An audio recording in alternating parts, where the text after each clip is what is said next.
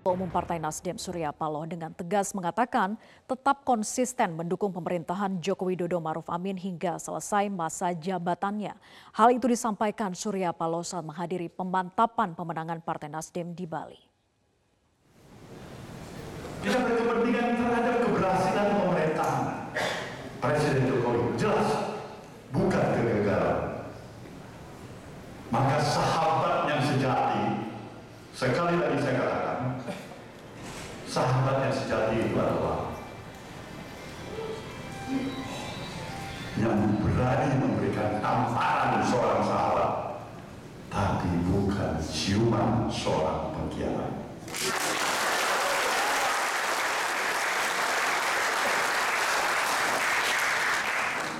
Dari pikiran-pikiran seperti ini. Kenapa kita masih tetap seperti ini? Kenapa masih tetap di barisan pemerintah?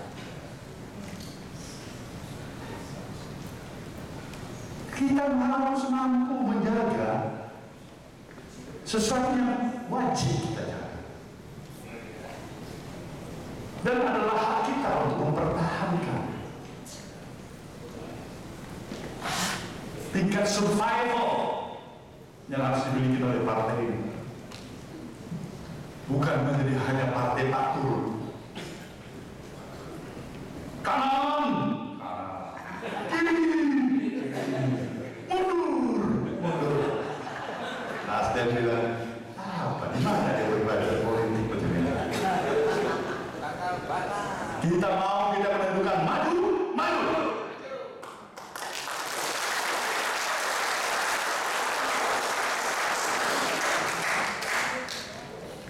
Kalau kita bilang kita diam.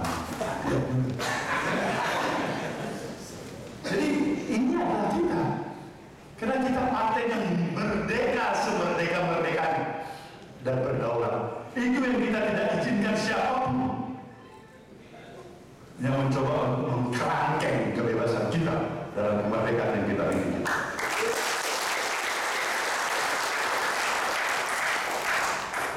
Jadi? Jelas? Jelas? Kita Nasdem.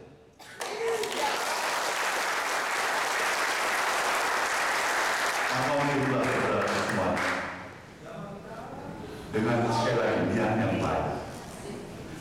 Pikiran-pikiran yang positif thinking. Kita wajib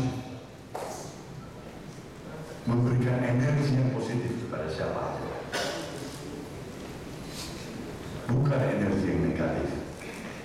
Pemerintahan Jokowi Maruf Amin jelas adalah pemerintahannya Nasdem sampai hari ini. Tadi besok pagi Presiden Jokowi menyatakan tidak suka sama Nasdem, pergi Nasdem. Kita bilang yes sir.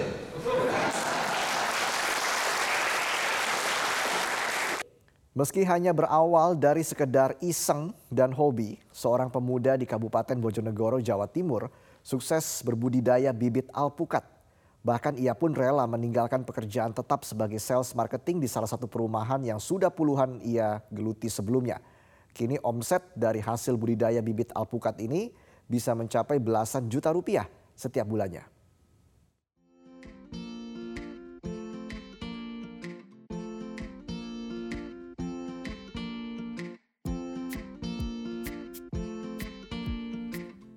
adalah Suliono, 33 tahun warga desa Kedung Sumber, Kecamatan Temayang, Kabupaten Bojonegoro. Sebelumnya Suliono bekerja sebagai sales di salah satu perusahaan di wilayah setempat. Kurang lebih 10 tahun ia menjadi sales dan driver di perusahaannya. Kemudian, sesekali ia iseng mencoba untuk mencari pekerjaan sampingan. Mulai dari pembibitan jahe dan umbi-umbian lainnya yang ia coba, semuanya gagal. Namun tak pantang menyerah, ia terus mencari tanaman yang berjangka waktu lama. Hingga akhirnya ia memulai memproduksi bibit alpukat pada awal tahun 2020 atau tahun pertama pada masa pandemi COVID-19. Pada saat mengawali pembibitan, pagi hingga sore, Suliono masih bekerja sebagai sales. Kemudian pada malam harinya, ia melakukan perawatan kepada tanamannya, mulai dari stek batang, penyiraman, dan beberapa perawatan lainnya. Kurang lebih satu tahun sejak awal pembibitan, akhirnya Suliono menyatakan keluar dari pekerjaan tetapnya dan memilih lebih fokus pada pembibitan alpukat itu. Setelah tiga tahun berjalan, kini Suliono masih memiliki 15.000 batang alpukat yang telah ia produksi. 15.000 batang ini terdapat berbagai varian mulai dari alpukat wina, miki, mentega, dan aligator. Dan dengan harga yang relatif terjangkau, pembibitan alpukat ini mampu menarik para pelaku pertanian. Bahkan tak jarang kelompok tani yang datang dari sejumlah daerah lain, seperti dari Kabupaten Tuban, Lamongan, dan Blora, Jawa Tengah untuk membeli bibit alpukatnya. Ada alpukat aligator, alpukat miki, alpukat mentega, terus kendil, Selain Dan- alpukat dan ada variannya. apa lagi mas? ya tanaman pohon betina tebang kayak kopi, jambu air, jambu kristal, kelengkeng pun juga ada. Ini harga per pohonnya berapa ini harga jualnya nih? Untuk apokat aligator kisaran 25 Per polybag. per polybag, ketinggian 70 cm. Untuk pembelinya sendiri dari mana saja ini mas? Pembelinya sendiri ini khusus wilayah Bojonegoro juga banyak terus Tuban, Lamongan, Blora, Sampai luar kota berarti Iya. ya?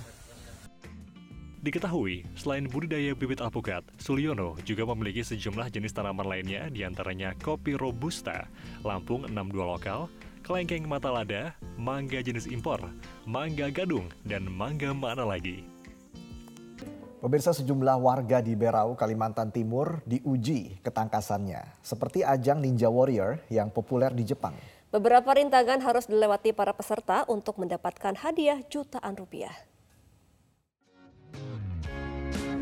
Ajang Ninja Warrior merupakan ajang yang populer di Jepang dalam menguji ketangkasan untuk merintangi sejumlah rintangan.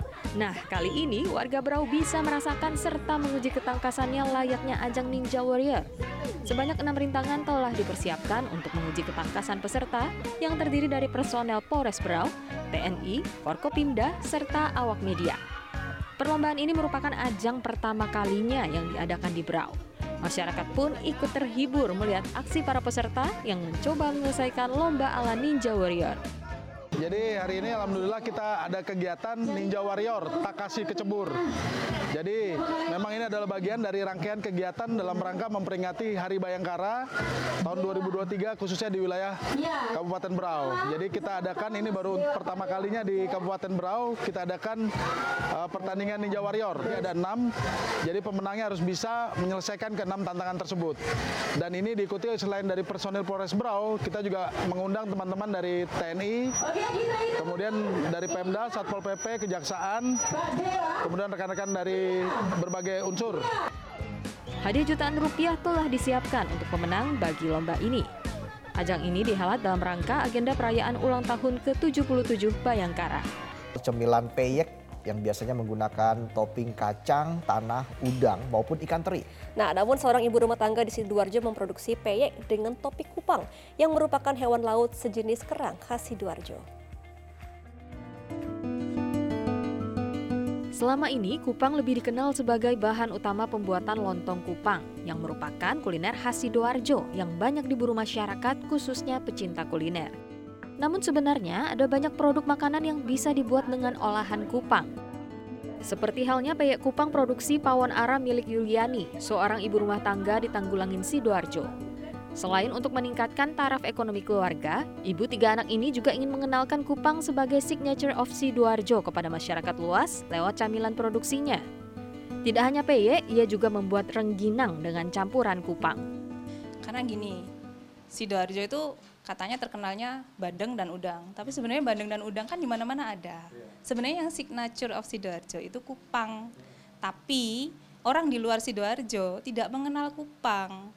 Mereka tahunya itu hanya lontong kupang yang biasanya olahan kupang di daerah sini.